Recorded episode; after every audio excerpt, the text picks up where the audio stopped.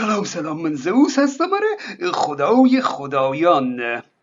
در قدیم احکام شرعی برای حفظ اخلاق جامعه طرح می‌شد.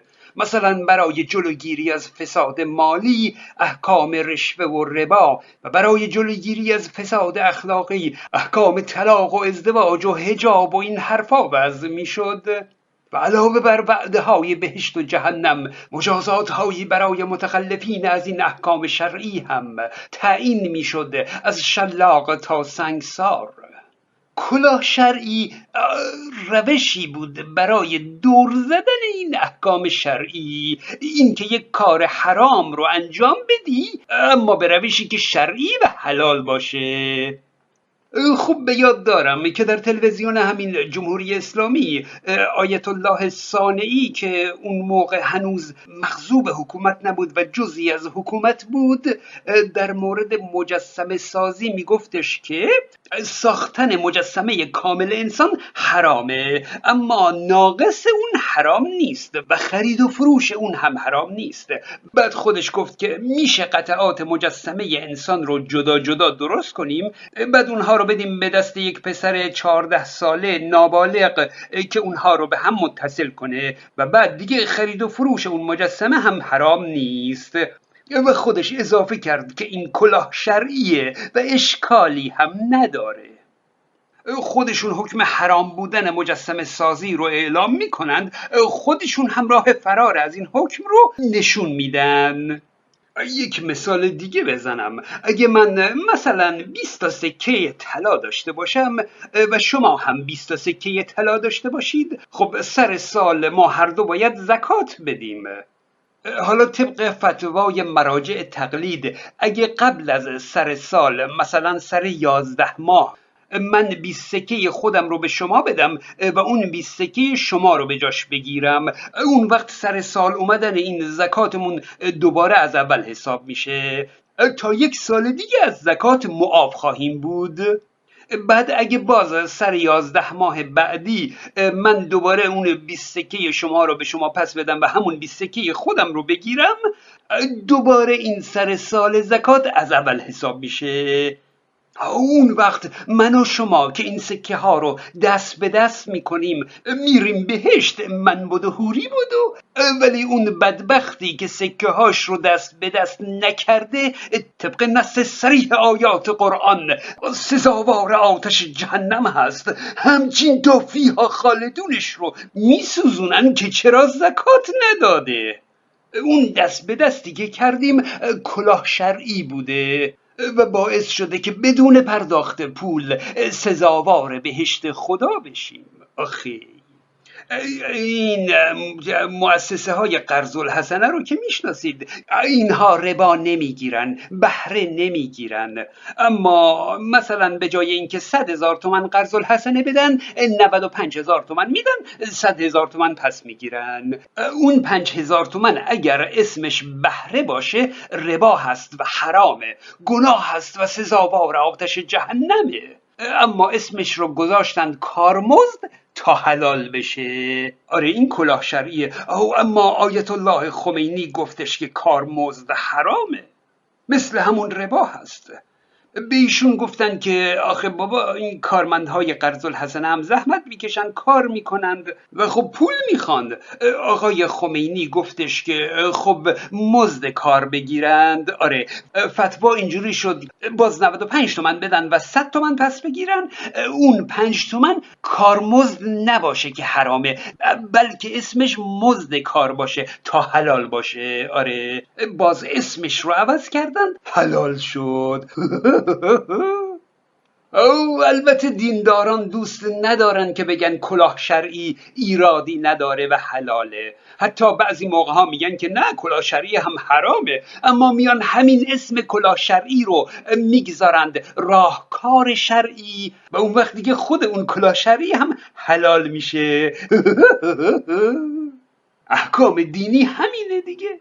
برای کلاه شرعی هم یک کلاه شرعی می‌گذارن نه نه یک راهکار شرعی می‌گذارند.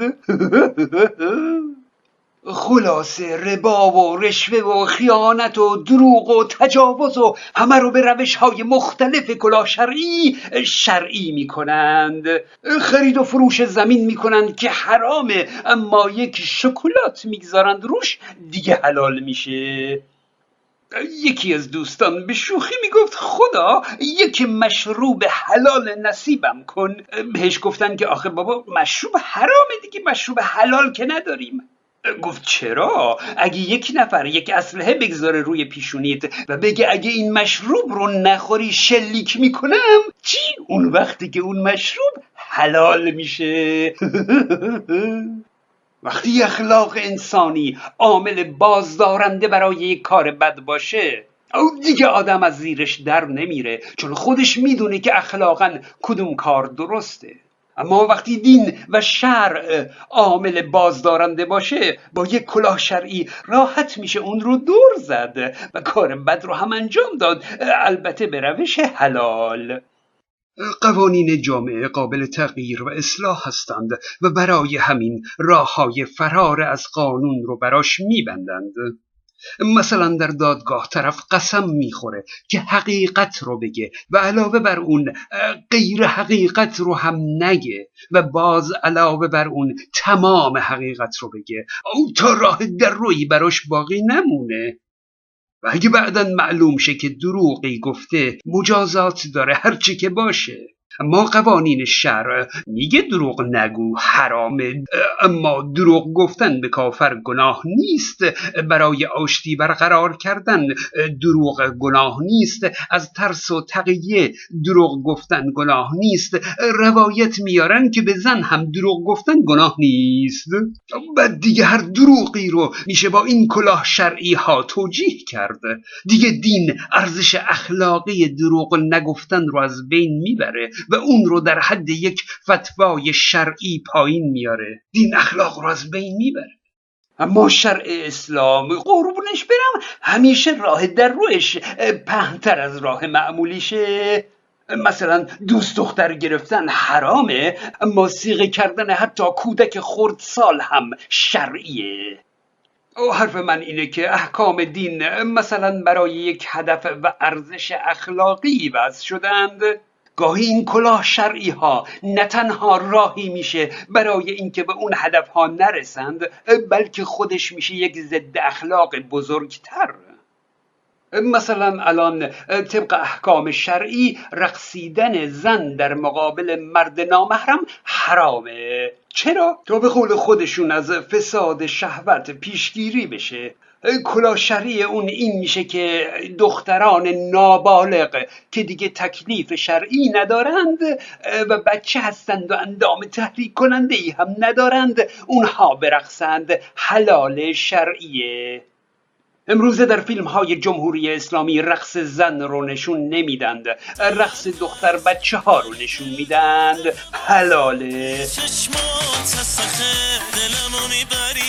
و حتی در همایش شهرداری تهران هم در همین حکومت اسلامی رقص گذاشتند رقص دختران کمسن و نابالغ رو گذاشتند که شرعی باشه حلاله اما اما این روش همچین جامعه رو سوق میده به اینکه از این به بعد برای گرم کردن محافل و مجالس جشن از کودکان استفاده کنند.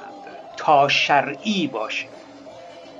در افغانستان هم رقصیدن زن در مقابل مرد حرامه. برای همین از پسر بچه ها برای گرم کردن مجالس استفاده میشه. پسر بچه ها برقصند حلاله. لباس زنانه هم بپوشند حلاله پسر بچه ها آرایش زنانه هم بکنند حلاله و نگاه کردن به پسر بچه ها هم حلاله و عملا این احکام قشنگ اسلامی که مثلا برای پیشگیری از فساد شهوت وضع شده بود مردم متدین رو سوق میده به سمت یک فساد واقعی به سمت بچه بازی بچه بازی اما از بدترین تخلفات حقوق بشری است. در افغانستان افراد زورمند و ثروتمند برای اینکه بچه بازی کنند پسران زیر سن را آزار می دهند و از اونها سوء استفاده جنسی می کنند.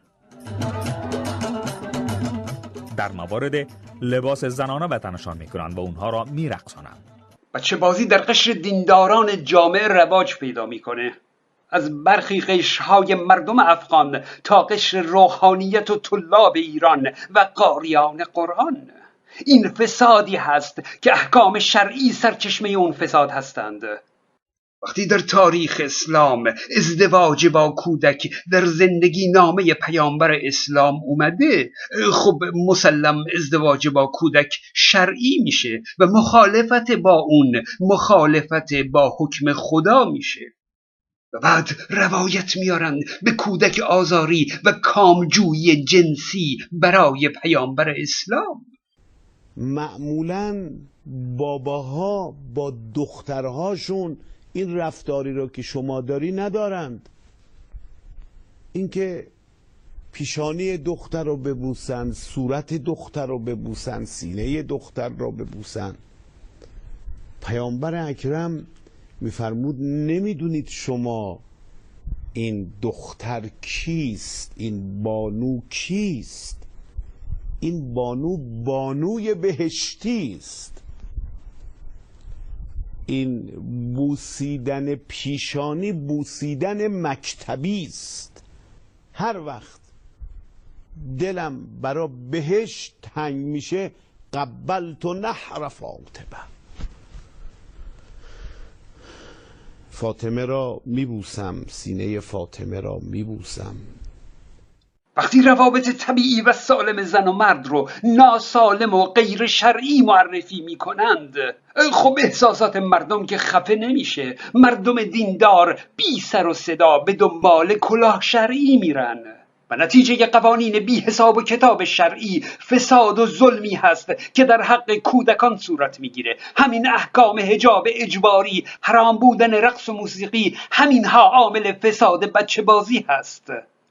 وقتی سرگرمی های منطقی و رقص و موسیقی آزاد باشه دیگه کسی به دنبال سرگرمی گرفتن از کودکان نمیره.